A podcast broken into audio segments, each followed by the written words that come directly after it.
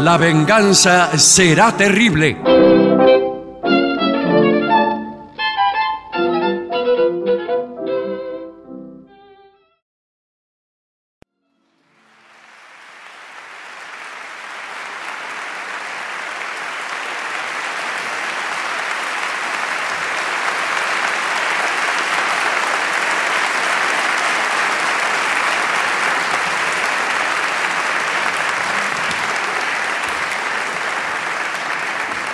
Muchas gracias, buenas noches. Aquí estamos en Mercedes. Sí, señor.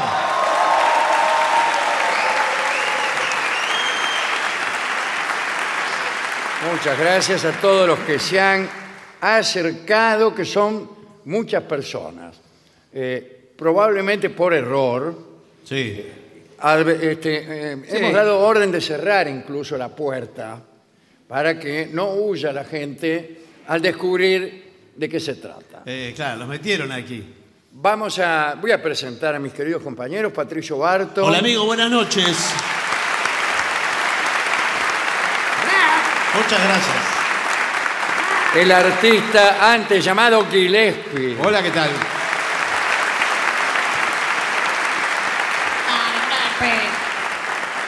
Debo agradecer un bello libro que me han obsequiado, este, que es Aquellas semillas rojas.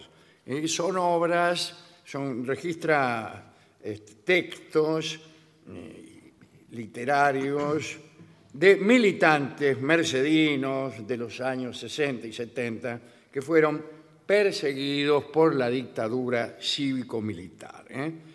Muchísimas gracias. Aquellas semillas rojas.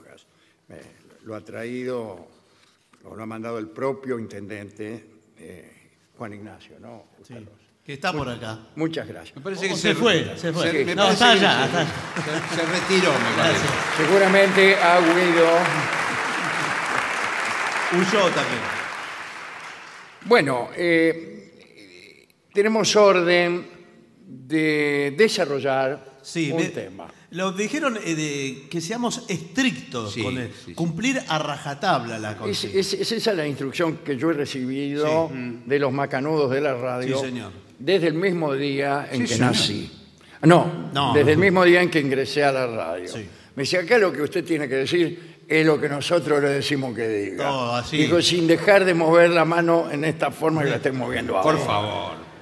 Bien, el tema, sin embargo, es de hondo contenido humano, Bueno, Bueno. ya que se trata de los 100 primeros días de una relación amorosa.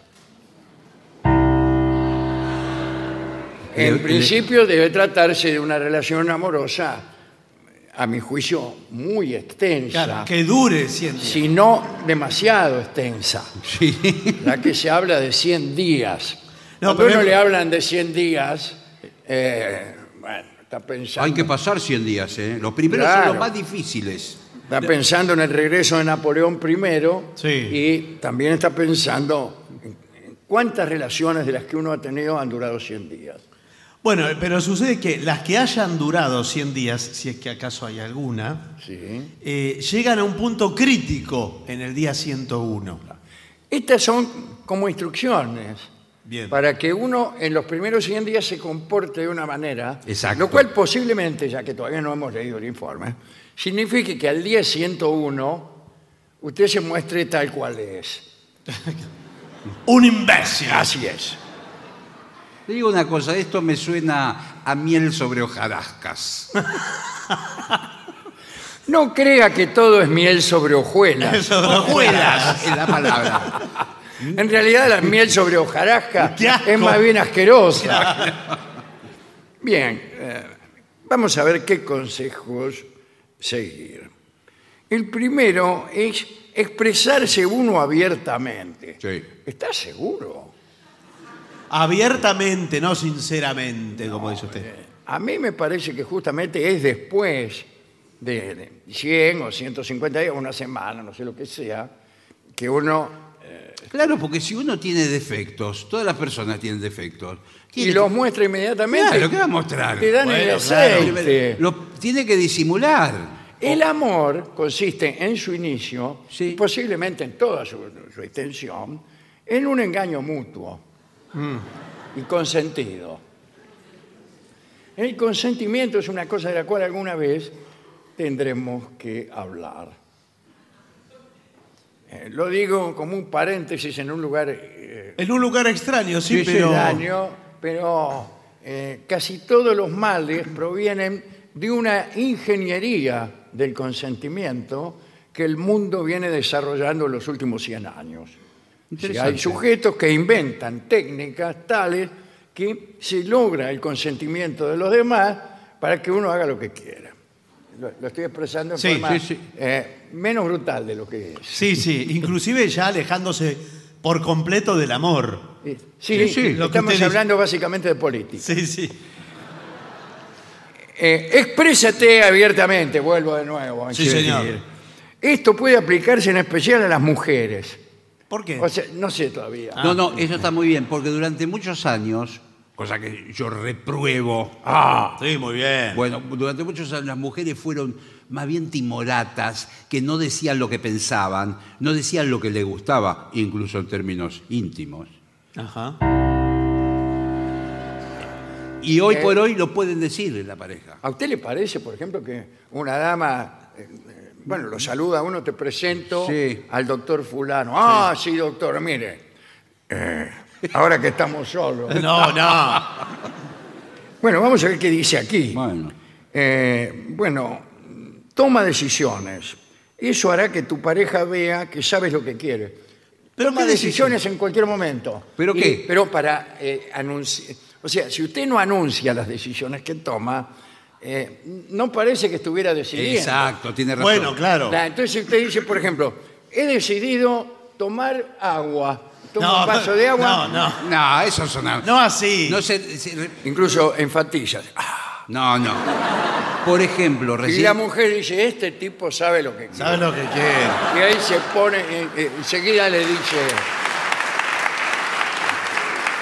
Cuando recién comienza la relación, recién empezada la relación, por ejemplo, dicen, vamos a cenar, él dice, sí, vamos a ir a un bodegón de, al bodegón de Don Carlos. No, me gusta el bodegón de No, Don Carlos. bueno, "Usted- bueno. usted tiene que proponer. Exacto. ¿A dónde te parece que va? Que Claro, pregunta. Eh, que- que no es una vayamos? pregunta de inseguro, es una pregunta de, eh, de galán. Claro. Te voy a llevar a un O lugar- de, eh, que es un tema a decidir entre ambos. Bien.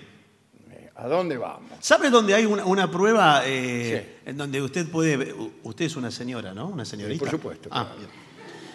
Qué raro que no se dio cuenta. no, no, está bien, pero hoy por hoy hay que preguntar Eh, todo. He venido un poco llamativa. Sí, Mire lo que es ese escote. señor. ¿Cómo le va a preguntar eso? Una forma que tiene usted de, de perfilar a su partener es, va a una heladería y según cómo elija los gustos de helado y el tiempo que se tome para eso y los argumentos que diere si lo llegara a dar, usted tiene el perfil del tipo que... Eh, el indeciso. Es tremendo. En una heladería, no, el el, indeciso- está calculado por los eh, economistas de las heladerías como una pérdida de tiempo. Y bueno, Sí, pero sí. sí, más vale. Han quebrado heladería. A ver, mm, cartel. ¿Y, y qué es la crema del cielo? Sí. Ah, e- esa gente que pregunta, Pero que va a preguntar a los negocios, que ya compró y sigue preguntando. Pero perdón, ¿por qué no lo pensaste en la cola? Claro. No decidiste ya en la cola lo que vas a pedir. Bien, eh, le diré otra cosa también. Eh, hay un programa pésimo para los muchachos que salen, Bien. incluso para una pareja que sale, o dos parejas, que es no tener decidido dónde van. Exacto. Y se produce algo espantoso. Habría que hacer una película sobre eso. Que lo, lo espantoso es que vamos de lugar en lugar. Sí, y ninguno le gusta a Ninguno le gusta a nadie. Al final van al peor. Sí, porque ya cerró todo. A mí me ha pasado hace eh, poco. Y fui, me da tentación de decir a dónde fui. Dígalo. De tan malo que era el lugar. Y, y todo porque no sabía dónde ir y elegí un lugar eh, por el teléfono, porque estaba cerca. Fuimos a tomar un café ahí con unas personas. Era un lugar horrible y además nos echaron al rato Porque- cerraban a las 8 de la noche. Y bueno, entonces. eh, Yo imagino un lugar que cierra a las 8 de la noche, no se puede ir a ninguna hora. claro, que- Bueno, eh, quiero decirle, eso es horrible. Por eso yo- Asomarse. No, aquí no, está lleno de gente. sí, un poco Exacto, y o a uno de los cuatro no le gusta. No, sí, y terminan dando vueltas y vueltas, se hace tardísimo y si- al final las dos parejas se pelean. Y bueno, Por eso yo le digo que el hombre tiene que ya tener un plan. ¿usted es un señor? ¿Sí? ¿Qué? ¿No me vio? Ah, no, no, está bien. El hombre tiene que tener un plan. ¿Por qué discrimina de esa manera? Sí, No, sí, Y a pregunto. cada persona que ve, ¿Qué pregunto para le saber? pregunta, le pregunta que- si es un hombre. No, como el señor. esto. El se- es radio, sí. Tiene que ver con la autopercepción. Claro, señor, ¿qué le importa lo que soy? El señor hace un rato se transformó en un portavoz de las mujeres y dijo, muy orondo, Sí. eh, las mujeres esto, las mujeres aquello. Y digo, bueno, será una señora. No, señor. Ya que habla con tanta autoridad. Ahora me El entero que es un hombre, tipo. el hombre es el que tiene que saber tomar la iniciativa. Vamos a ir a tal lado. Si, si por ahí hay algún inconveniente, como dice Bartol, bueno, se va a otro lado. Pero Bueno, estamos ni siquiera en la primera hora. Sí, Bueno, pero ya nos vamos peleamos. a seguir adelante. Ya, la verdad, ya estoy mal predispuesto. Eh, empezá a observar, a ver si algo te interesa de la otra persona. Eh, bueno, pero eso es enseguida. Lo hubiera visto antes, Sí, que porque... Voy a estar 100 días con una persona que no me interesa. Y- pero pregunta, ¿te gusta el teatro en general o solo la ópera? No es una pregunta muy adecuada. Sí, no, aparte muy específica. Y ni siquiera muy ordenada. ¿Quién te dijo que me gusta la ópera? Claro. Una objeción, ¿no? ¿Eres de los que prefieren vacaciones en la playa o eres más bien de la montaña? A mí me llaman justamente el hombre montaña. Ah, Qué bien. ¿Va a ser así toda la noche? ¿Va a estar preguntando? Sí, esa es otra pregunta. ¿Va a ir así toda la No, noche? pero- ¿O finalmente iremos a acostarnos a algún lado? Porque estamos en un estado permanente de balotage entre una opción y Sí, otra. bueno, pero ¿sabe qué? Es mejor porque se están evitando los temas espinosos, los que no hay ¿Qué que tal? hablar. ¿Cómo le va? ¿Qué tal? Eh, Sí. Espinosa es mi nombre. Bueno, señor. Eh, Conocer al máximo al otro es una de las claves del éxito. ¿Qué tiene que ver el éxito aquí? Se desbandó el informe muy rápido. Pensé que iba, espere, que te- iba a todavía durar. ni, ni lo empecé. Sí. Hay que hablar de todo, dice. Muy Si crees que hay un tema de conversación inapropiado o prematuro, díselo. Me parece que hay un tema de conversación inapropiado y prematuro. ¿Y cuál es el tema? No, Este. no pero por favor. más bien que lo tiene que callar. Lo que pasa que sí es cierto que muchas veces en el envión del enamoramiento eh, uno empieza a hablar de futuro, hijos, casa, matrimonio. Pero ¿con quién ¿Así sale en esos usted? términos? Bueno, Sí. Bueno, a mí no. Eh, La saca a bailar y dice, futuro, hijos, casa, matrimonio. digo, pero por ahí son temas prematuros ya a esa altura. ¿Qué tal? Eh, disfruten el momento. Bueno, eh, con el tiempo, dice aquí, surgirán las situaciones para abriros el uno con el otro. Sí, ¿quién Golpea es? que te van a abrir. A veces, ¿sabe? Hay, se comete un error, No me digas. muchas veces, que es ir eh, en ese frenesí inicial, ya planificar un viaje. Eso lo hace usted solo. Eh, no, lo hace mucha gente en No, los primeros porque 100 días. un viaje. Un viaje eh, acá nomás, pero se va a la costa O tres días. Tres días a la Es costa. un error gravísimo. No, bueno, es un error. espere, Mucho- ¿Usted espere. sabe? ¿Usted sabe lo que usted está tres días con un tipo? Espere, o porque con una señora. Bueno, pero- Le digo son yo como mujer. Sí, está No, bien. Pero por ahí, yo eh, sigo la lógica del señor, por ahí ella vive con los padres. Ah, ¿cuántos años tiene? No importa. Y un viaje de dos o tres días a la costa, las 24 horas uno con el otro, es muy distinto. Es muy Es distinto. muy distinto todo. Pero no es, no es necesario pasar por esa experiencia. Y bueno, pero es un error común que se comete dentro de los primeros 100 días. Bueno, hay que hacerlo. No seas insistente, te digo. sí. Eh, sobre todo, ¿Qué? sobre todo al principio, es habitual caer en el deseo constante de hablar o saber qué hace el otro, dónde está, qué haces, dónde estás. Eh, si ya le ha dejado un mensaje en el buzón o si le has envia- enviado un mail o algo, no insista, ya te llamará. Ya te sí, llamará. eso es cierto. ¿eh? ¿Qué pasa? ¿Por qué no me contestás? Pero ¿Por qué no me contestás? Bueno, te dije que estoy, estoy con No, el- no, no, no, no, no, no, no te Está- anda el WhatsApp. No, pero me- me- nos estamos quedando en la empresa hasta las 12, 1, 2 de la mañana con el tema de balances. A mí me De- parece muy raro eso, ¿eh? No, no, y no pude contestar los mensajes. Bueno, no seas negativa, es otra. Si la otra persona reacciona de una manera que no esperabas, no te precipites en pensar que la cosa va mal. Y Sí, va mal. bueno, no, pero no se precipite. Si, por ejemplo, uno le dice, ¿de quién es esa orejita tan linda? Y ella le, dice, son cosas mías. o, o salir encima. La cosa va mal. Ay, sí, bueno, más vale, pero. Eh, saber ceder. Sí, Qué mal, sí. ¿no? Saber ceder. Saber Saber ceder. Qué ceder. lindo, saber ceder. Hay un vals muy lindo. A ver. Saber ceder. Es el vals, no nos veremos más. En mí sería mejor, a ver. Saber partir con la sonrisa prometida y ver salir al sueño de toda la vida.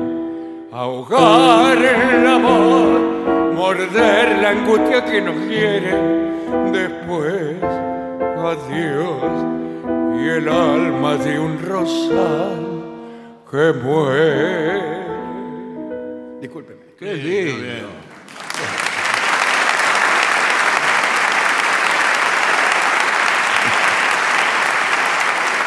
No, acá dice, es otra cosa. Sí. Encontrar soluciones que os beneficien a los dos. Si estás de acuerdo en algo, evita responder con un no categórico. Y claro, ¿Y cómo si va a estoy de acuerdo, claro, el asunto es si no estoy de acuerdo. Claro, es lo que hace cualquier No, pero- persona. Pero igual hay que saber ceder. Saber ceder. hay eso. una sí. manera de ceder que es, cuan- es muy fácil, que es cuando a uno no le importa. No, bueno, eso. Yo estoy, eh, vengo practicando eso casi con, Sí. con, con la paciencia de un hombre santo de la India. Sin lograr que nada me importe tanto y de este modo sí, logro que si- tengo que hacer lo que dice el otro, no, me da lo mismo que hacer lo que digo yo. claro. Pero supongamos Ya que. nada me importa. No tiene, pero ahí no tiene ni que ceder, porque no, No, no. ni siquiera. Bueno, nada. pero Dice, supongamos- ¿Dónde querés ir? A tal- Bueno, dice uno. ¿Por qué? Porque le da lo mismo cualquier lugar. Sí, pero- Hay que mentalizarse mucho y hacerse cucaracha. Sí. Creo que las cucarachas no tienen preferencias. Eh, Creeríamos que no. Bueno, y es mejor no tener preferencias. Y bueno, pero. Esos tipos que tienen acuñadas, eh, labradas en piedra sus decisiones, Ah, no, eso como sí. si fueran importantes. Ay, yo no, no le como pollo. Sí. O yo al teatro no, no voy. Bueno, está bien, no o yo a la playa no voy aquí. Bueno, A morirme de frío. No, bueno. No voy. No, yo sí. Sí. Voy. La paso muy mal. Claro, Sí. ese es el problema. Pero descubrí que uno igual la pasa mal. Claro. Es preferible que elija el otro entonces. Está bien, bueno. Eh, discúlpeme. Bueno, saber ceder, eso es un buen ejemplo. Bueno, acá viene ya una cosa de intervencionista, ¿eh? que es mantén alejados, mejor, Sí. mantén alejados Sí. a los ex del tipo de la tipa. ¿Y cómo los mantiene Eh, alejados? bueno, eh, este. Si no los conoce. no, primero, evita hablar con tu novia, De o tu con ex, tu novio, claro. de su ex. Sí. No le saques el tema. Claro, pero siempre sale el tema. Siempre ¿Eh? sale. Sale, lo saca, y si usted es un hombre, lo saca ella. Eh, bueno, mire. eh, ¿Sabe qué dice? Le voy a explicar, eh, para que no caiga usted. Eh, dice, bueno, porque mi novio a veces no ni siquiera son los ex. ah, Eh, siempre le digo a mi novio, siempre me le digo a mi novio, es una manera de decirte, araca que tengo novio. Y sí, y sí, vale, pero. que- es que la- Entonces uno piensa, bueno, esta mujer me está poniendo Límites. una Sí. barrera infranqueable. No. No. Porque al rato dice, mi novio, esto y aquello. Ah, bueno. Y entonces, al hablar mal del novio, usted lo que tiene que hacer no es darle cuerda. No, claro. No, dice, no, bueno, pero si está contigo, alguna virtud tendrá, Ah, no. Herminia. Y Hermione dice, ¿qué va a tener virtudes? ¿Qué yo? Y es ahí donde este aprovecha. Ah, pero usted, Usted lo que tiene que tener justamente las virtudes que al parecer el otro tipo el otro no tiene. Eso durante los primeros 100 días. Usted lo que le tiene que decir, No sé cómo por ejemplo, llega. a ella, le tiene que decir, si te doy un beso, ¿tu novio se va a enojar? Pero a usted le parece que Bueno, eso bueno, es... eh, Lo voy a anotar. No, bueno. Pero no lo anote, no lo anote porque no va a dar resultado eso. No, eh, pero es mejor incluso antes de que la tipa le diga que tiene novio. Sí. Porque, fíjate, si ella te dice, no tengo novio, y entonces, ¿usted qué hace? Ahí nomás le propina un ósculo. Bueno, pero- primero tiene... Yo veía una novela brasilera Sí. que se llamaba Ósculos de Fuego. Sí. ¿Estás seguro que se llamaba así? Oh, A mí me pareció... Eh, bueno. ¿Qué pasa con los amigos y la familia durante los primeros 100 Mm, mejor lejos. Y siempre mejor lejos, Y pero sí. los primeros 100 días uno tiene que fingir que está interesado en conocer. Sí, sí. Me gustaría mucho conocer a tu familia. No, porque ella, quizás ella o él le dice, quiero que eh, conozcas a mis amigos o a mis amigas y vamos a ir a una reunión que hacemos siempre, eh, que vamos a pasar el día, hacemos un picnic. Uy, eso me- es un batallón de fusilamiento más que una reunión. Pero ¿y qué- y los padres no van. No, amigo. No, pero Entonces, ¿cómo voy a conocer a los padres si no van No, al los picnic? padres no, primero los amigos. Le dice, vamos eh, a Olavarría a pasar el día. Sí. Y, y ahí vas a conocer a todos. Se arma, se arma algo lindo, vas a ver. Eh, ¿Y con tu familia? ¿Querés ir a ver a mi familia? Eh, antes que tus amigos, sí. Yo suelo llevarme mejor con la familia que con los amigos. Y bueno, Bien, amigos y familia, dice. A veces los primeros encuentros entre la pareja y los amigos o la familia son un poco tensos. Y sí. Dale tiempo a tu pareja para que vaya conociéndolos de a poco. Mejor en pequeñas dosis. Por ejemplo, eh, él te viene a buscar, Claro. asoma la cabeza, Sí, o toca bocina desde el está- auto. claro, toca bocina y sale el viejo y la vieja sí. y hacen así. Hola. Y el tipo también.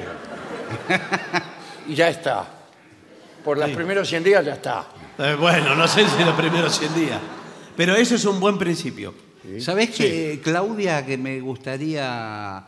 eh, siempre viene Rubén a buscarte con el auto y salen solos. Sí, Me gustaría que un día venga Rubén a Yo era Rubén. casa. pero hace tres días salgo con Rubén, papá. Fuimos a, a una heladería nomás. Debe ser él, Bueno, ah, qué bien. porque me iba a pasar a buscar, vamos a ir a, a otra heladería. Déjame, déjame atenderlo a mí. Déjame atenderlo a mí. Reina, hola. De- Oh, Hol- sí. Hola, ¿quién busca? Eh, eh, bu- buscaba a Herminia. ¿Herminia? ¿Herminia, su hija? Sí, es mi hija, sí. Ah, encantado. ¿Qué tal? ¿Cómo le- Soy Rubén, ¿cómo Ah, le va? Rubén, sí, me- me- me habló de disculpe usted. si no le doy la mano, pero la tengo en el bolsillo. Bueno. Hola Rubén, bueno, vamos, vamos. Hola, muñequita. No, no, ¿cómo vamos, vamos, no no. me digas, no me digas, muñequi. Vení, vení, dame un beso. Déjame que te acaricie Salí, un poco. salí, Por pará. favor, tengan un poquito de respeto, está el padre de... Ah, ¿cómo le va, señor? Encantado. Mire, pero usted no sabe la que... eh, eh, ¿No quiere pasar? mire, su hija, su hija vestida no, no dice nada. No.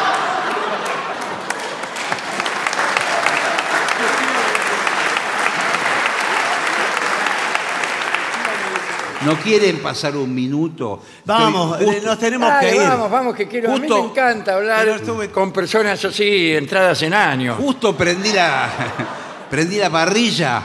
No, bueno, Iba pero, a tirar unos chorizos. pero vamos a ir a una heladería. Quedamos que íbamos a ir a la heladería a tomar. otro- Espera, muñeca. Bueno, Recién prendí el carbón y bueno. Ah. y acá- Eh, ¿Y usted qué se dedica, señor? A usted tendría que preguntármelo a mí. ¿Usted qué se dedica, Rubén? Ah, la verdad que acá entre nosotros levanto quinela.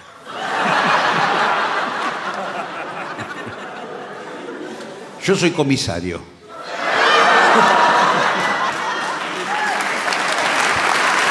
Vamos a la heladería, muñeca. veo que se entienden muy bien con papá.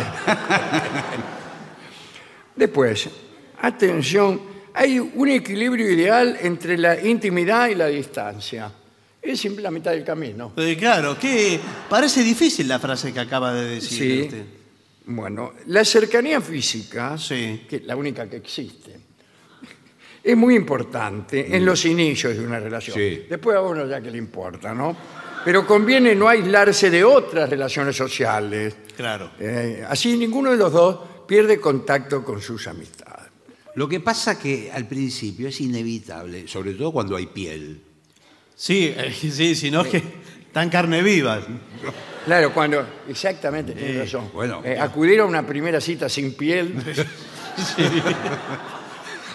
Muy impresionante. Sí, es es un medio- caramelo. es, casi. es medio deceptivo Sí. para el que te está Quiero decir que al principio es Sí, me, me vas a reconocer enseguida. Vengo del dermatólogo. Al principio es inevitable que, que- que la pareja haga una, una, una unión simbiótica Sí. uno con el otro y que no vean a nadie, están todo el día juntos. Ahora, cuidado porque la pasión de los inicios, Sí.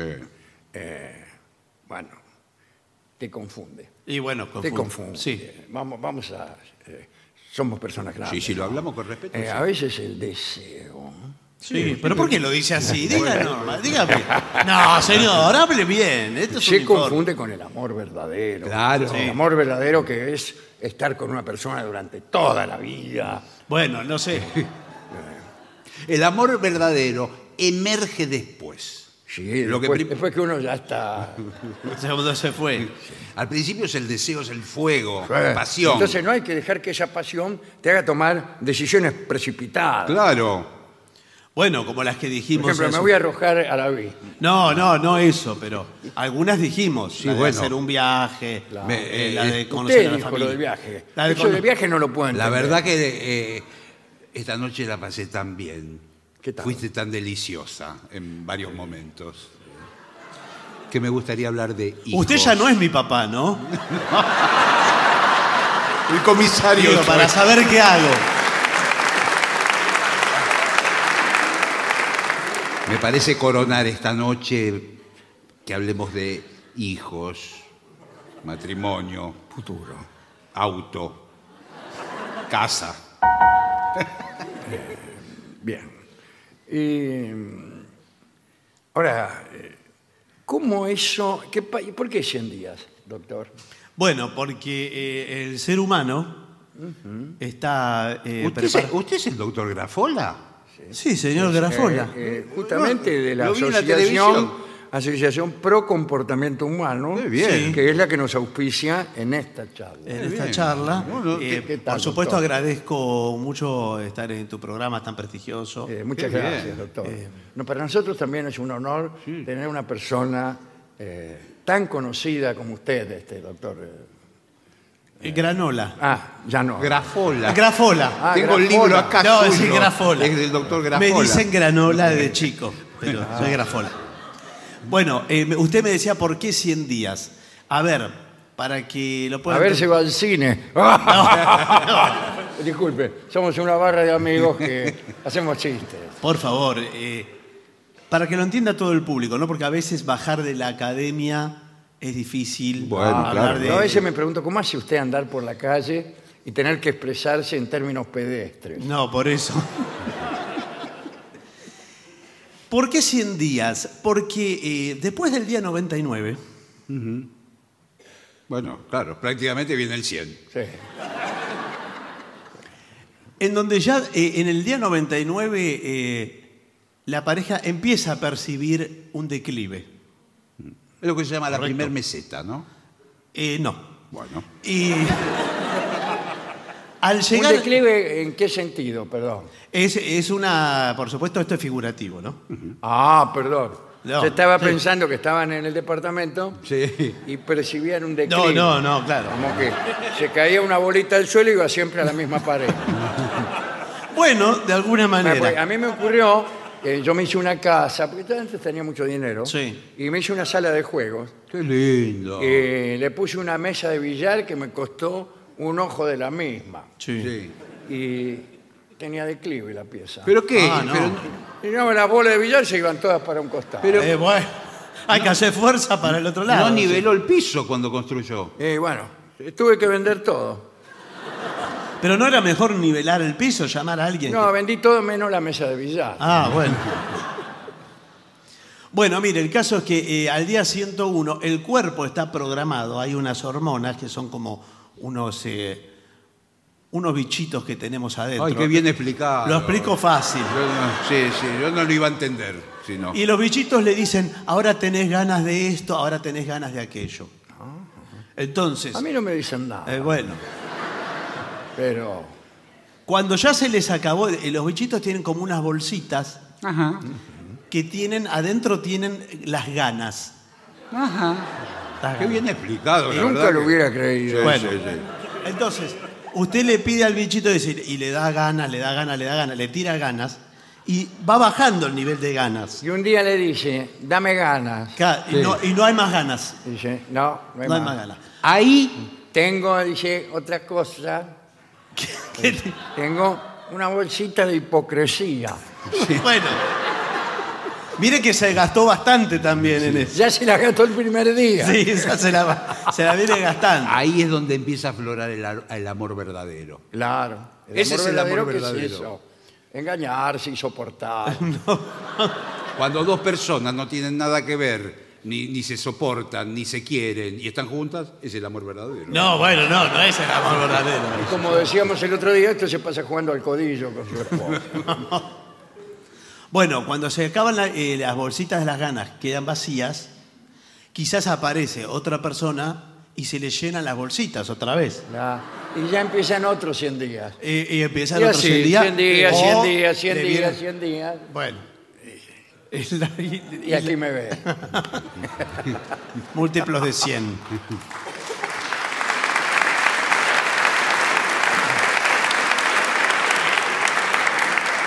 Y también cada tanto, cada tanto,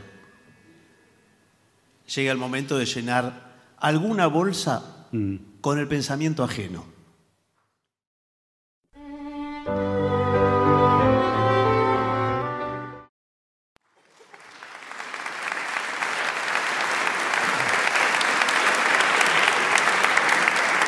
Y también cada tanto, cada tanto,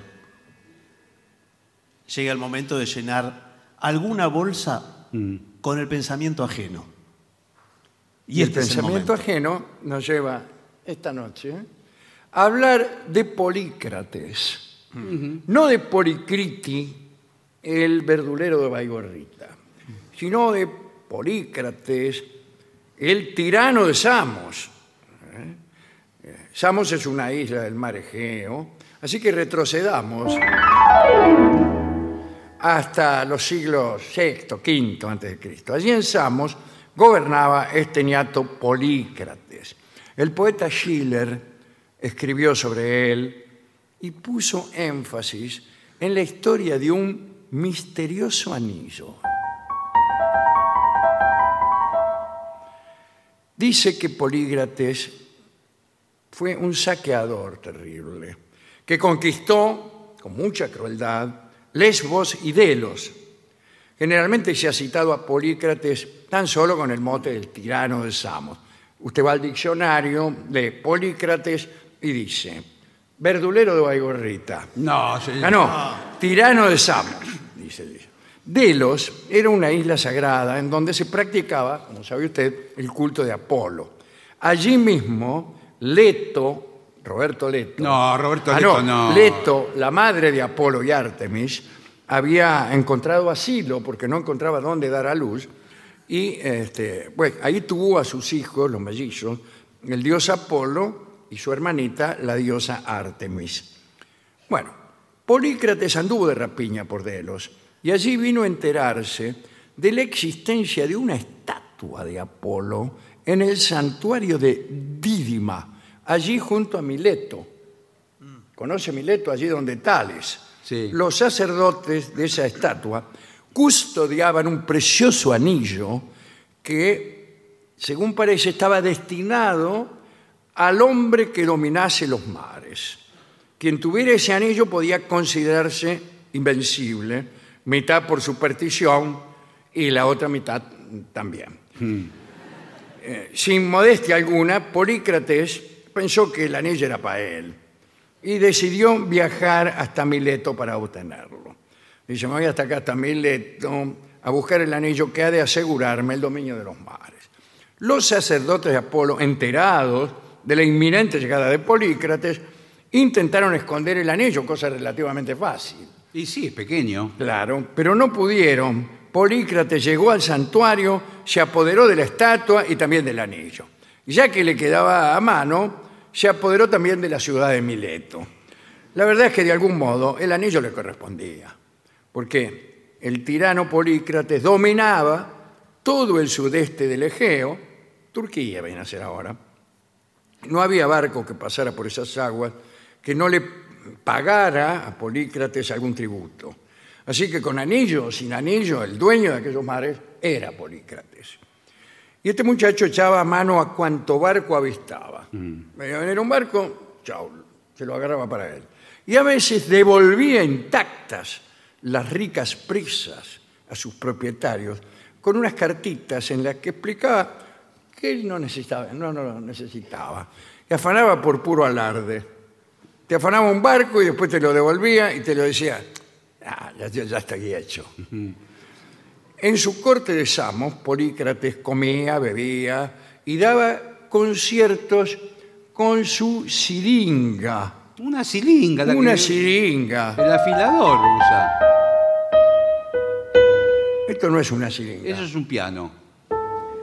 y, y ese sigue, también. sigue siéndolo. Algo ha sucedido. La siringa es la que usa el afilador. Claro. ¿Quién, quién me agarró la siringa? Se la llevó el afilador. A ver, vamos a ver. Un, un solo intento más. A ¿eh? ver. Un solo intento.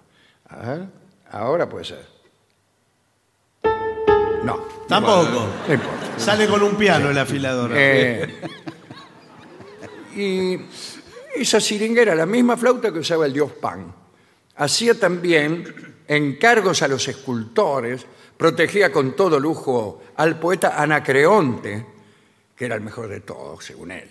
Además tenía al mejor médico de, de Atenas, que se llamaba Demócedes, al que había raptado para tenerlo cerca. Es como si yo raptara al doctor Caragencián Sí, sí. y me lo llevara a vivir a mi casa para que me curara las enfermedades. En alguno de sus alardes, Polícrates hizo muchos regalos al rey Amasis de Egipto y se ganó su amistad. Era amigo del rey de Egipto.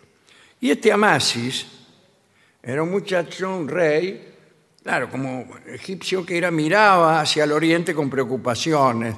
¿Por qué? Por el crecimiento del imperio persa. En realidad hacía bien, porque así fue como terminó el imperio persa cuando apareció Cambises y vino a terminar con 3.000 años de faraones. Bueno, este rey Amasis recibió con alegría los regalos, los regalos que le hacía Polícrates y medio que hizo una alianza con él. Ajá. Y de este modo las naves de Amasis adquirían el derecho de viajar libremente. El rey de Egipto visitó a Polícrates en Samos en cierta ocasión. Durante esa visita tuvo lugar una famosa escena. Amasis, impresionado por el lujo de la corte de Samos, advirtió a Polícrates que debía temerle a la envidia de los dioses. La envidia de los dioses. Es un consejo extraño, siendo que provenía de un egipcio. Y en realidad, los griegos eran los que continuamente estaban preocupados por la envidia de los dioses. Los dioses griegos eran muy humanos, Claro. tenían defectos humanos, como por ejemplo la envidia, y eran especialmente envidiosos y celosos.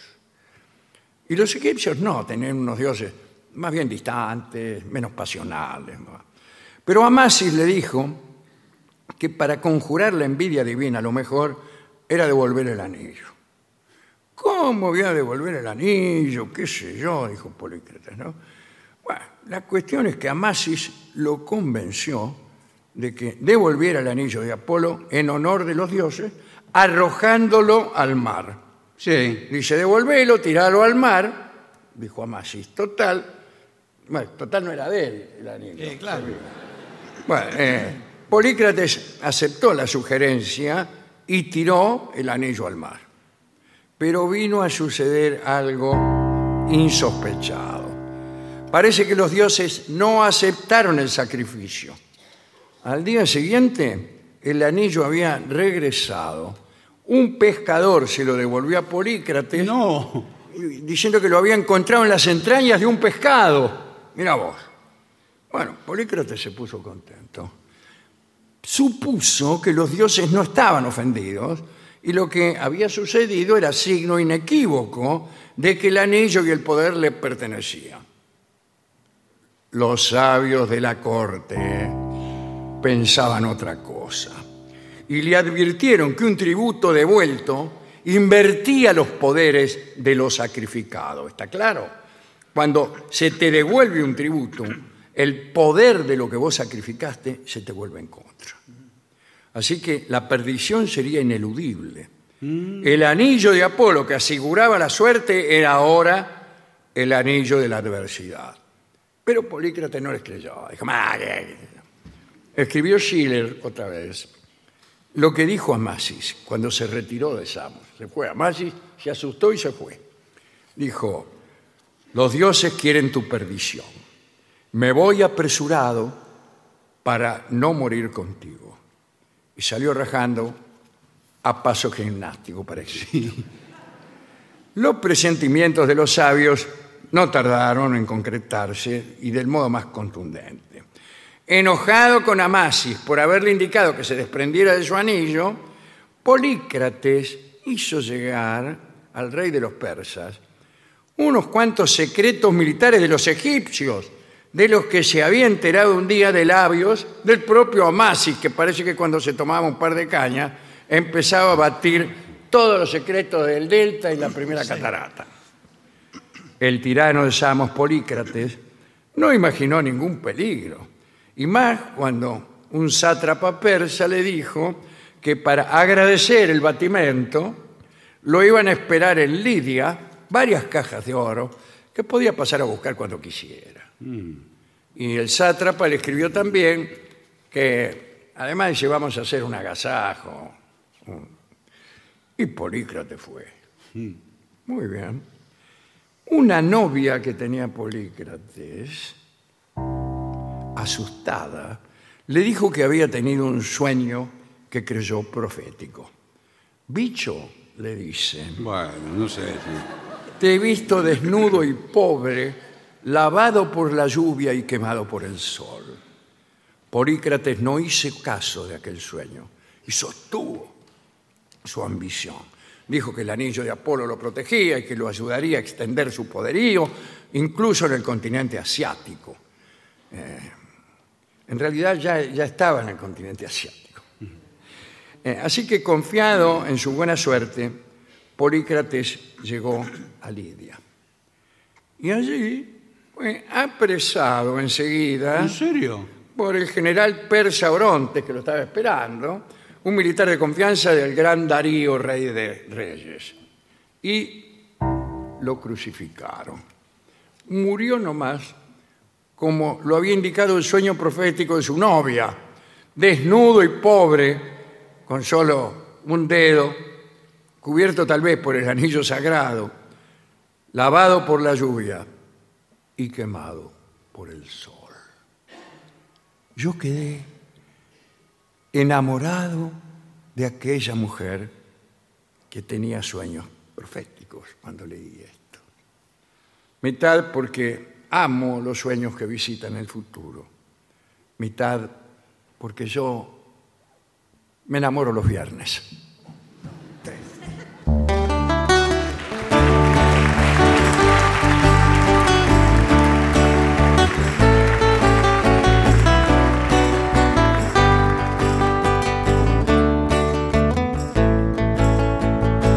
Don't care if Monday blue, Tuesday gray and Wednesday too. Thursday I don't care about you, and Friday I'm in love. Monday you come fall apart. Tuesday, Wednesday break my heart. Oh, Thursday doesn't even start. It's Friday.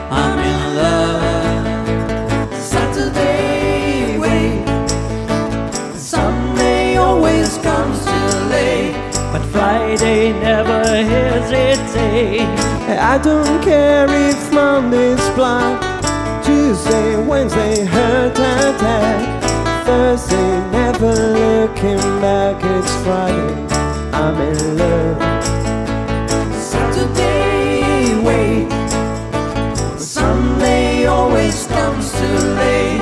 But Friday never hesitates.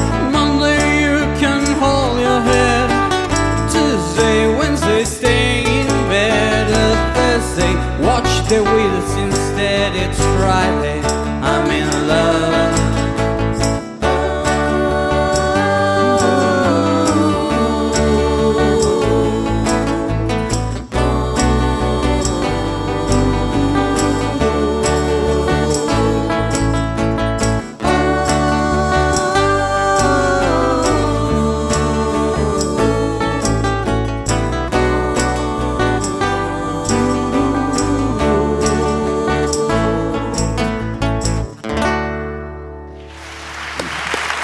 El trío sin nombre.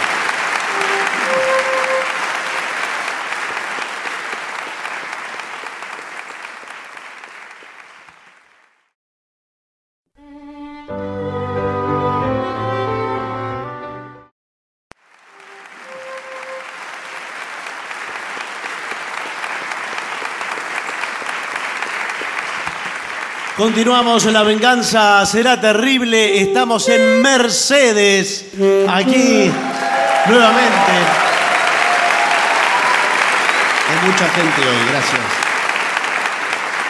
Señoras, señores, este es el mejor momento para dar comienzo al siguiente segmento. Bien. Eh, esto se refiere a la música clásica.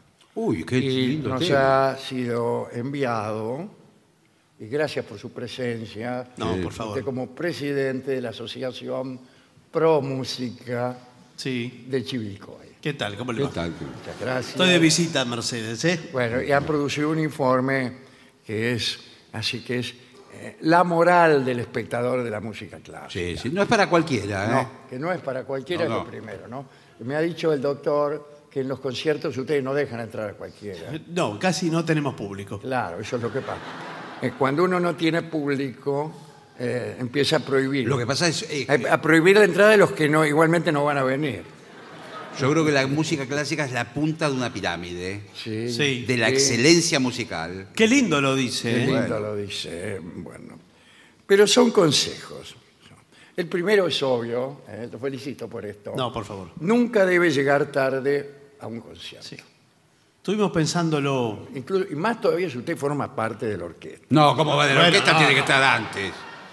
No, del público porque vio que no puede ingresar como a una corrida de toros tampoco. Claro, re- reempujando. Eh, no, no puede llegar eh, cuando ya comenzó el No, espectáculo. es que aparte la música, el concierto, está compuesto desde el compás número uno. Ah, compás número uno. Y- y si entra por la mitad, Sí. ¡Ay, qué hermoso! No, bueno, ¡Qué hermoso! es una versión libre. No. ¿Qué le pasa? Eh, dice, cuando llegue, siempre con 15, 20 Está bien. minutos de antelación, no debe permanecer mucho tiempo en el hall o los pasillos y debe ir a sentarse. Nada de ponerse a hablar, a en- acercarse a las minas. Sí, lo que Con pasa el es que... pretexto de si le interesa mucho la música. No, señor, por favor. Pero se hace sociales. Sí, bueno, ahí va toda la crema. Claro. Y ahí uno Pero no, usted eh, tranquilamente va y se sienta. Y no se puede entrar, como dijo el señor, en tropel, reempujándose. No, No. no, no.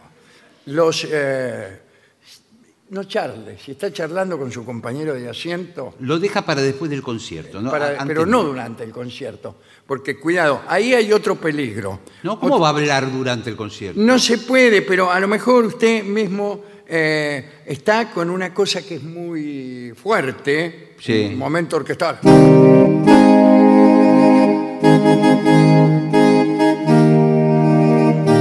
Y usted le empieza a contar una historia que tuvo con una mina. No, pero ahora. Y la conocí, bla, bla, bla, bla, y entonces la mina.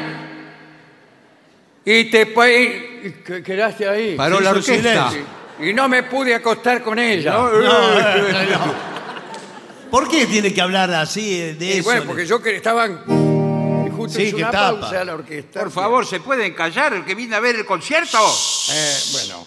eh, tampoco debe abandonar su asiento en medio No. del concierto.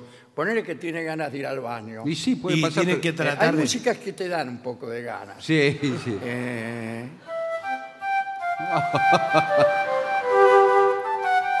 Por favor. Por favor, con- por favor, que no podamos más.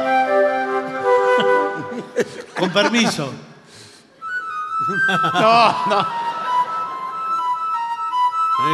Permiso, señora. Basta. bueno. Es peor que el empedrado. Sí, salvo una gran necesidad, no debe abandonar su asiento en medio del concierto.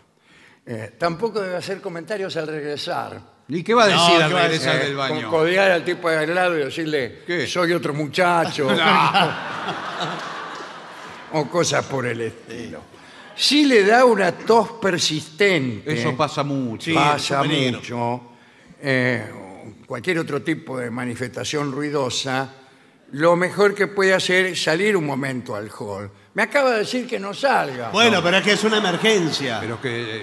eh, y tratar de que se le pase. Tome, cómase un caramelo, un vaso de agua. Ni se le ocurra decir, eh, mejor dicho, ni- no hace falta decir que no se puede ingerir nada. Pero No, perdón, alimentos no. yo traje un paquete de pastillas. No, lo tiene, la tiene que tener abierta y póngasela en la boca cuando está fuera de la sala, por favor. Eh, Pero- no, pero usted entra a la sala y empieza. Yo las pastillas me las mastico. Sí. Peor. pero- Y hace un ruido que tapa toda la orquesta. Claro. no, aparte están envueltas en papel celofán. las Ah, sí, yo. sí, hace un ruidaje como de pezuñas. Eh, tampoco hay que hablar, ni chistar, ni hacer cualquier otro ruido. Sí, Eh, ningún no me ruido. imagino que otro ruido. Eh, todo, por ejemplo, Bueno, rascar el paquete de pochoclo al fondo. No, eso. Hablando de ruidos, en la ciudad de Buenos Aires Mm. eh, se está construyendo Sí, todas torres por en, to- todo. en toda- todos los lugares verdes que había, ¿se acuerda? De las Sí. plazas, Sí. eh, los clubes, los parques, no hay más. Están construyendo edificios.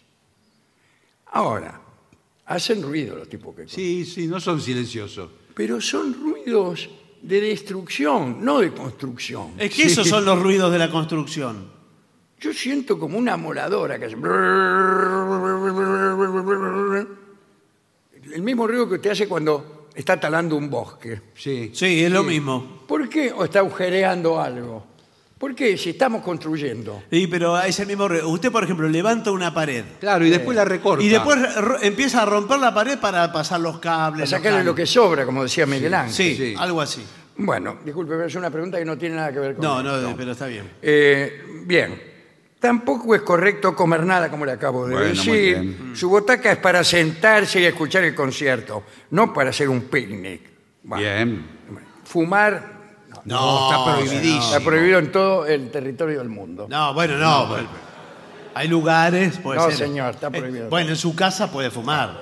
Cuidado porque el, el tipo que conoce mucho de música Mm. y que se las da de experto, ¿Qué tal? ¿Cómo ¿qué anda? tal? ¿Qué tal? Buenas noches. ¿eh? Empieza por ahí a cantar las partes que conoce, Sí, sí, sí. Al- algunos van con como una- se hace en los conciertos de rock and roll. Claro, lo que- Claro. eh, para demostrar que conoce la melodía y el, el resto Eh, bueno, no. no sé si es para...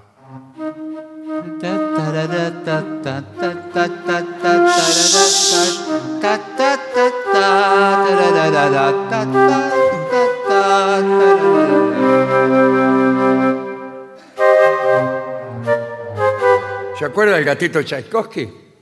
A ver, sí, me acuerdo. A Eh, ver, haga- pero eh, yo se lo voy a recordar. Un gatito eh, tenía la introducción.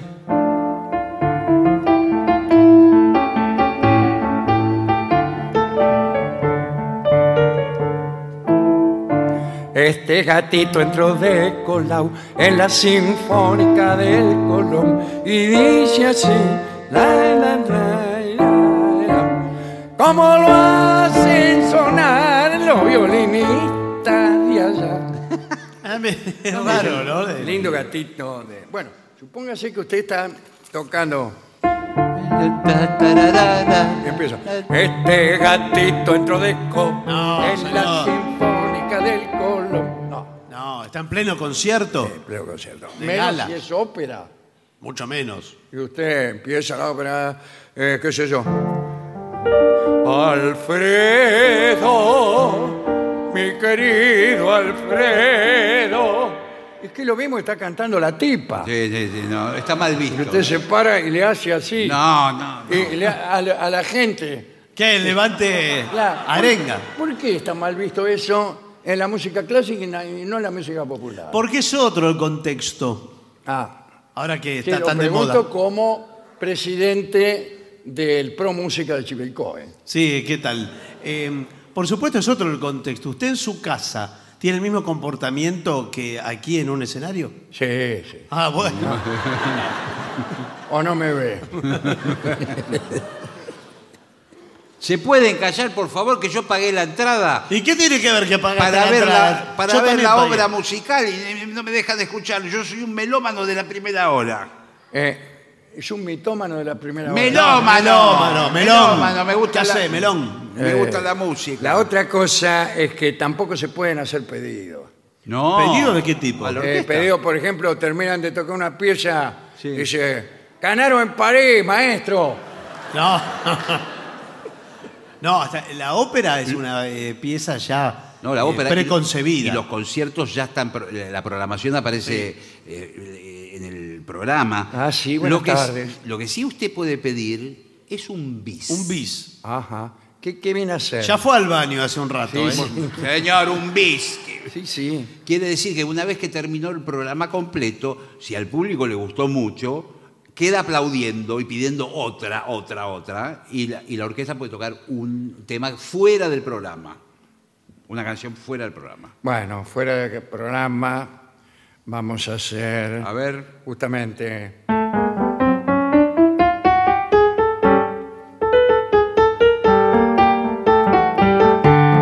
Ganaron París.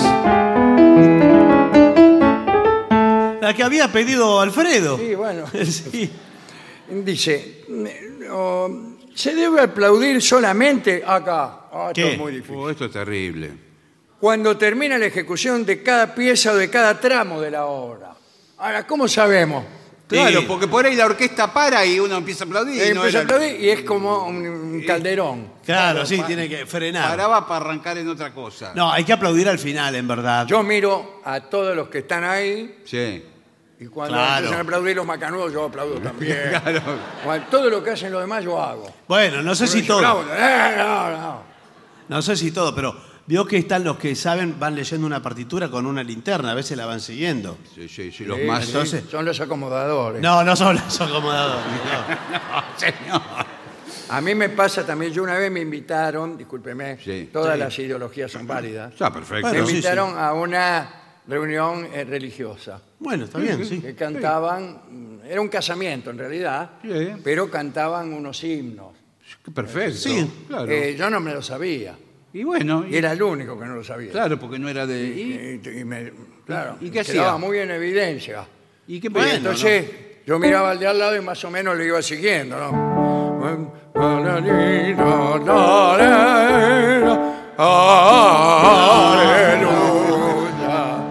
Si la Aleluya. Sí. Bueno, sí, Me pero- había aprendido lo lo gritaba. Y después más o menos gritaba.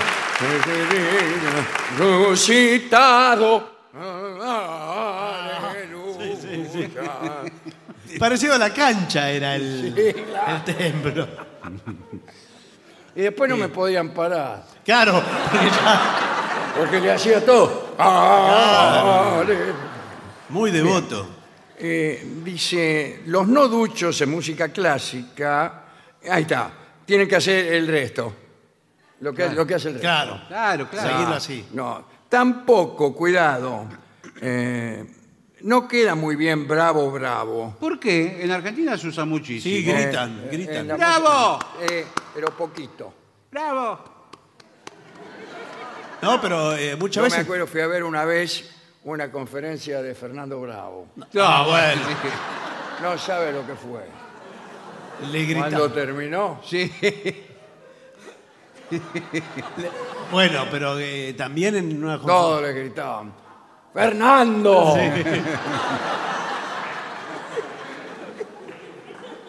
corre con ventaja. En algunos países silbar es una muestra de afecto. Sí. Bueno, avise, ¿no? Porque Eh, claro. Pero Silbar en, en forma no. de- el chiflido, ¿eh? El, chiflido, yo no lo sé hacer. Bueno, ¿no? el chiflido, que acá es signo de reprobación, lo están chiflando. Claro. Bueno, en otros lados es eh, de Eh, aprobación. allá lo que se usa en vez de chiflar es el abucheo. ¡Bú! Claro. Acá no se... No, No. porque no se entiende mucho. ¡Bú! No, es que no se puede mantener mucho tiempo tampoco. Claro, tampoco. El U, la U es difícil. Eh, cuando la ovación es muy prolongada, Sí, esto. puede ser que el director de orquesta salga varias veces a saludar. Sí, se- Sí, se, cierto. saluda, se mete para adentro ¿no? y. Hace como que se va. Sí. Es una de las farsas Sí. Sí. más grandes de- de- Está dentro de los 100 del- primeros del días mundo del del, espectáculo. del director de música.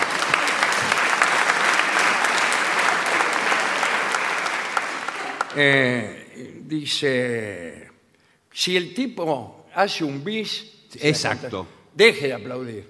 Sí, más Sí, vale. Porque que ahí, toque. Ahora, cuidado porque hay muchos directores que son muy de salir. sí, salen, salen. Salen, salen, salen. terminamos más. Cada vez lo aplauden menos. Y sí, porque ya Yo salió. fui una vez, a- creo que era al Teatro Colón. Sí. Eh, bueno, aplaudí, eh, terminó la obra, qué sé yo.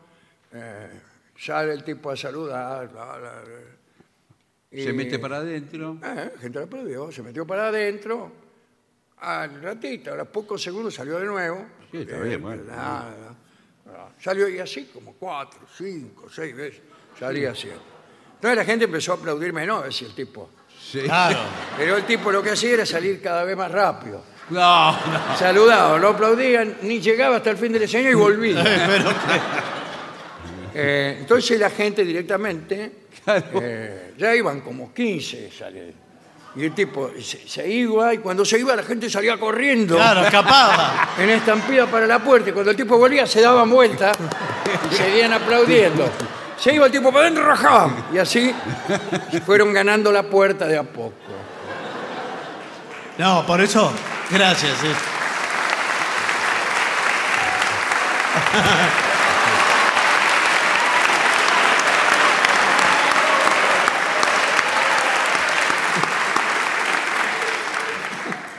Y Sí. Bien.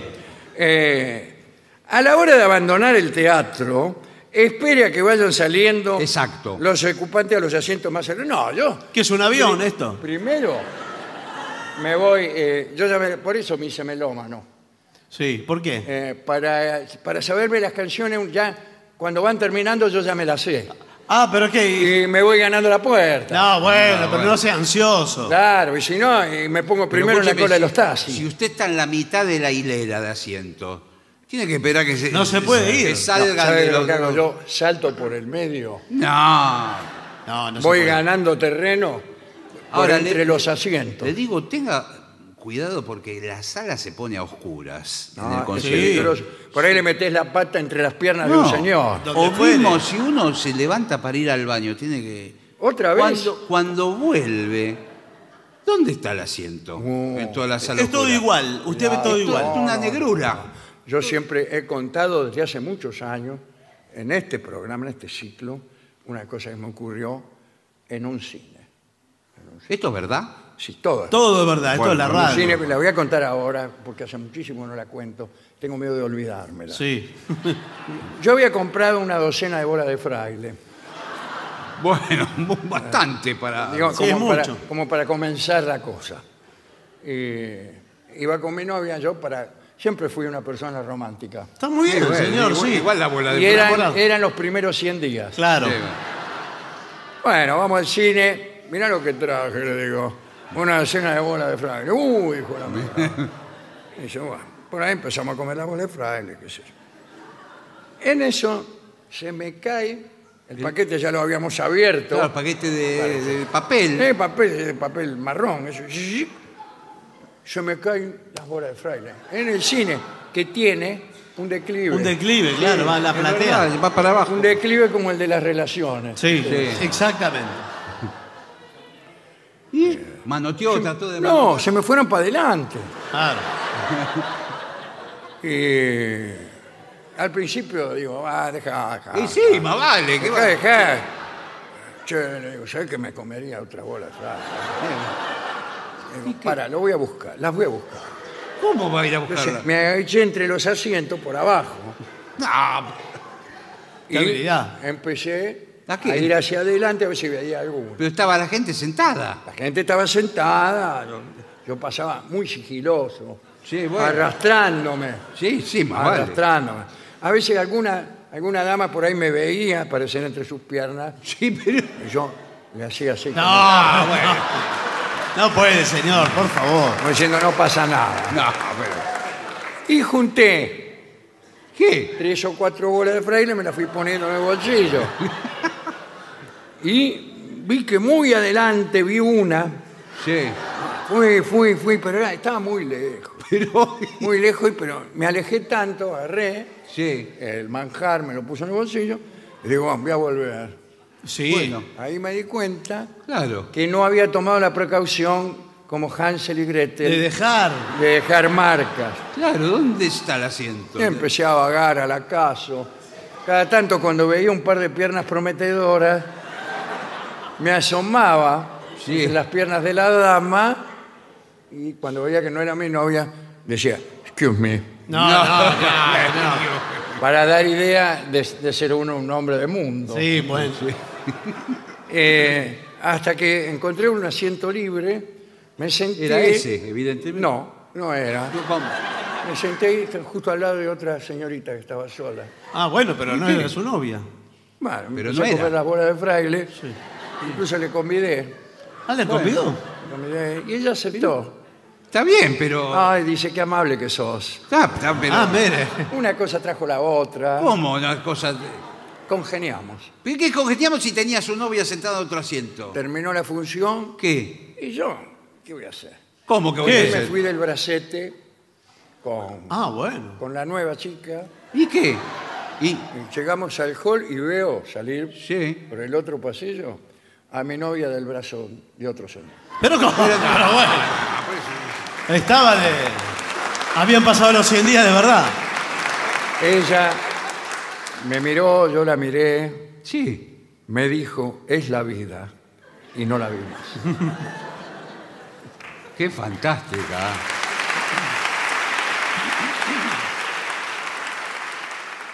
Señores, vamos a hacer una breve pausa para dar comienzo al bailongo. Muy bien.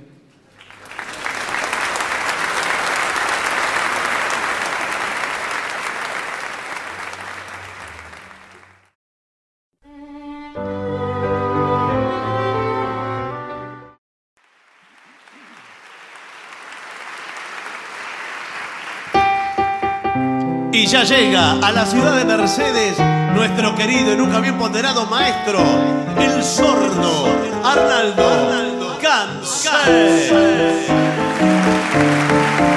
Y acompañen esta noche a nuestro querido maestro, los integrantes del trío sin nombre, Manuel Moreira.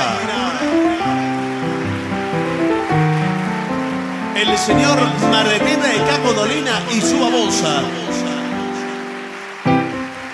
y el licenciado pentacadémico de Dolina.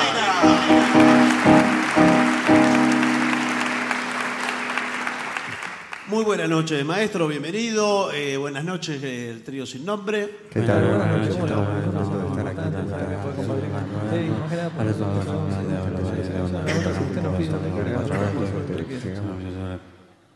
No sé. Aquí. Jazmín pide every breath, every breath you take. Every breath. Every breath. Cada, cada descanso que yo tomo. que tú tomas. No, No, Hola, Tomás. No, no, cada, no está tan mal. sí, está re mal. cada break, descanso. Bueno, No ahí sí break, estuvo es muy breath. mal. Ahí sí Breath. estuvo muy mal. Bread. Aliento. Aliento. Ok, bueno, muy bien. ¿Va con pandereta? Sí. ¿Quiere tomar un break?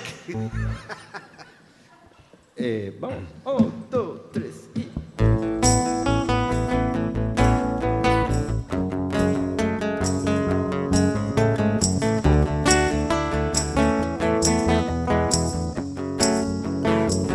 Every breath you take, and every move you make, every bone you break, every step you take, I've been watching you. And every single day, and everywhere you say, every game you play, every night you stay, I've been watching you. Oh, can't you see?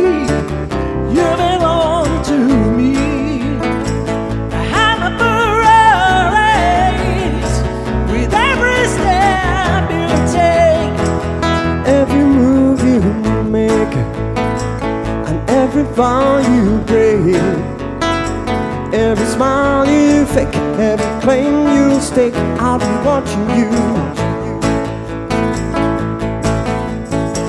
Since they go never lost without a trace. I dream at night, I can only see your face.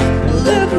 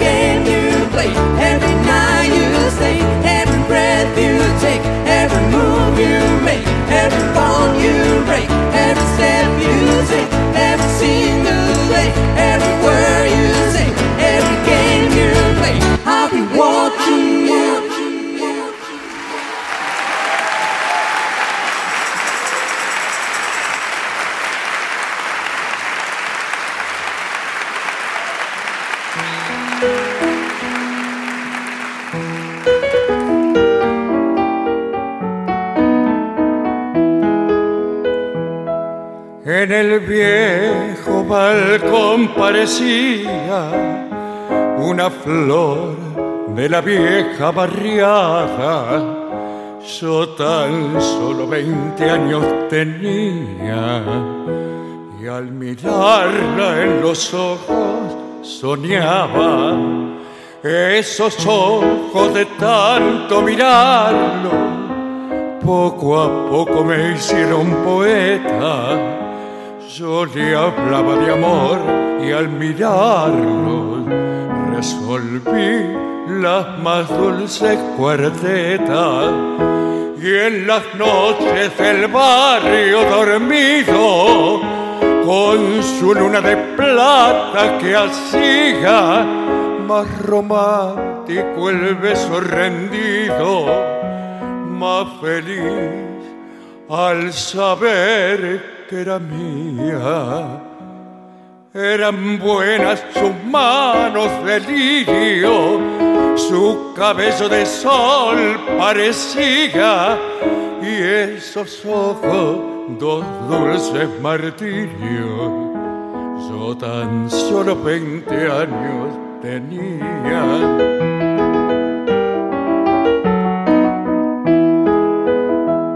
En el viejo balcón ya no asoma a escuchar los suspiros de mi alma. Ya mi sueño dorado no aroma. Ya he perdido por ella la calma. Nunca más he de verla, quién sabe. No sea un bien para mi desengaño no ha de ser la muchacha de entonces, ni tampoco yo tengo 20 años.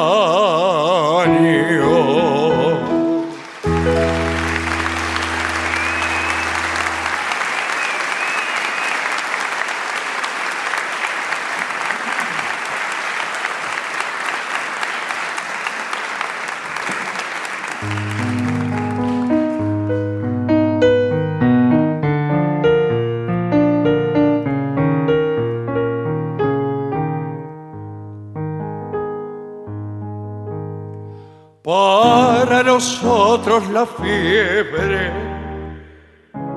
el sudor y la agonía.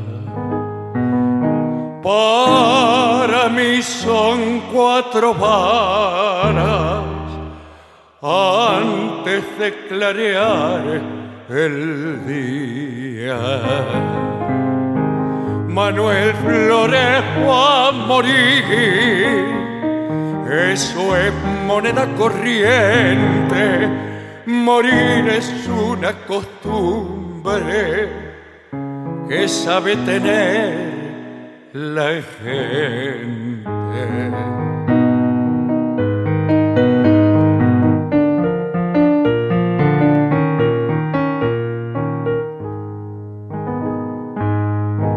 Mañana vendrá la vara y con la vara el olvido. Lo dijo el sabio Merlín, morir es haber nacido. Y sin embargo me duele decirle adiós a la vida, esa cosa tan de siempre, tan simple y tan conocida.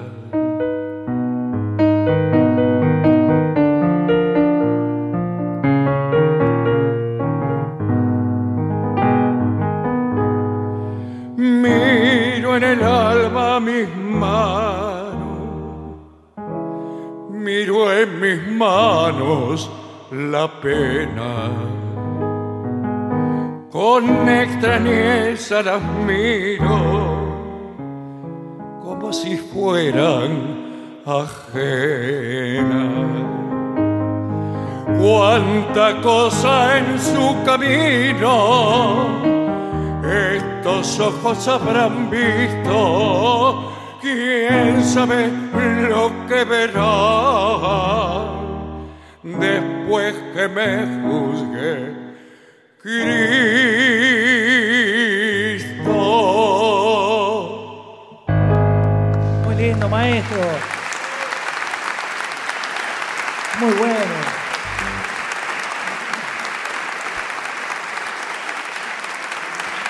Aquí Diana pide Can't Help Falling in Love para el trío es esto, me Elvis. imagino. Bueno, vamos. ¿El sol? Sí, sí.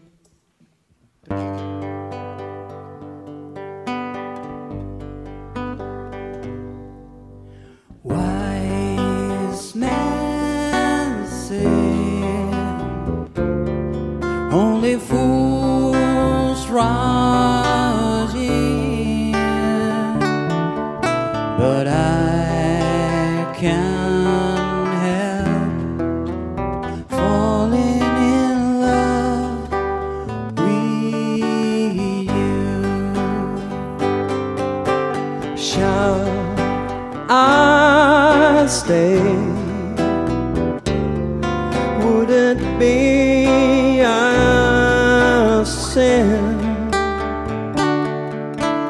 I can't help falling in love with you?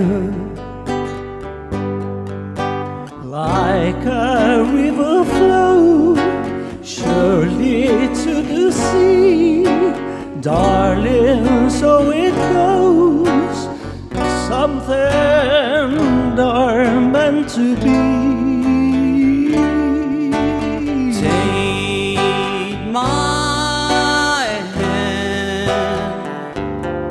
Take my whole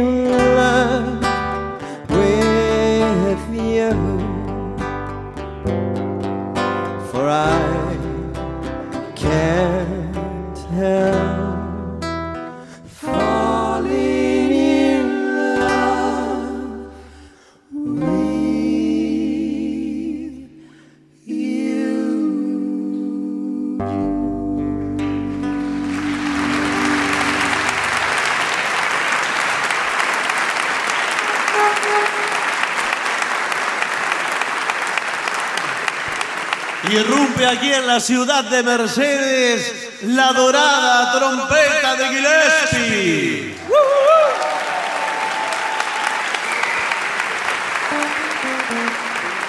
Gracias.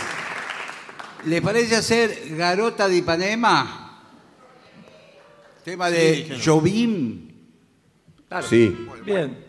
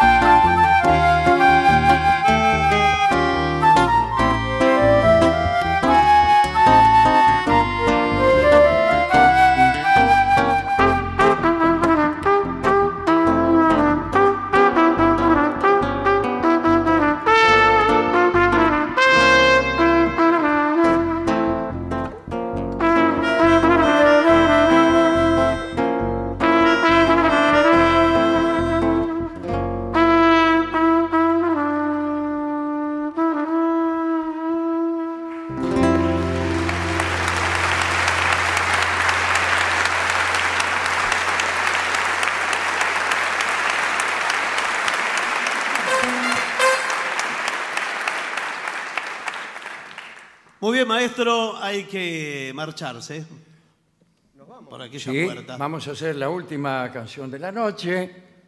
Y antes quiero agradecer todas las atenciones que han tenido en el teatro y que ha tenido posteriormente el público durante la representación.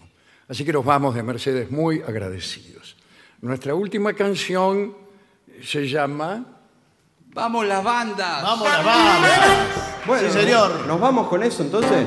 Pasar el, el- eh, ex- exacto. Ah, sí. exacto. Gracias a todos. Un gran abrazo. Un gran abrazo.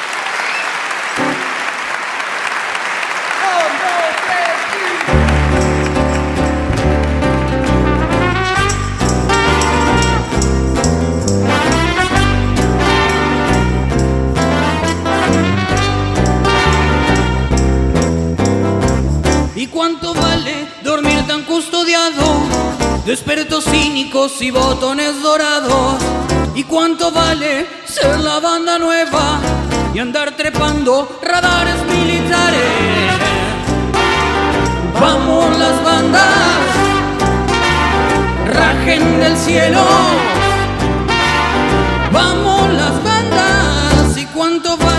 Tu estómago crispado y tus narices temblando por el miedo? ¿Y cuánto vale todo lo registrado? Si el sueño llega, llama al que te condena. Vamos las bandas, rajen del cielo.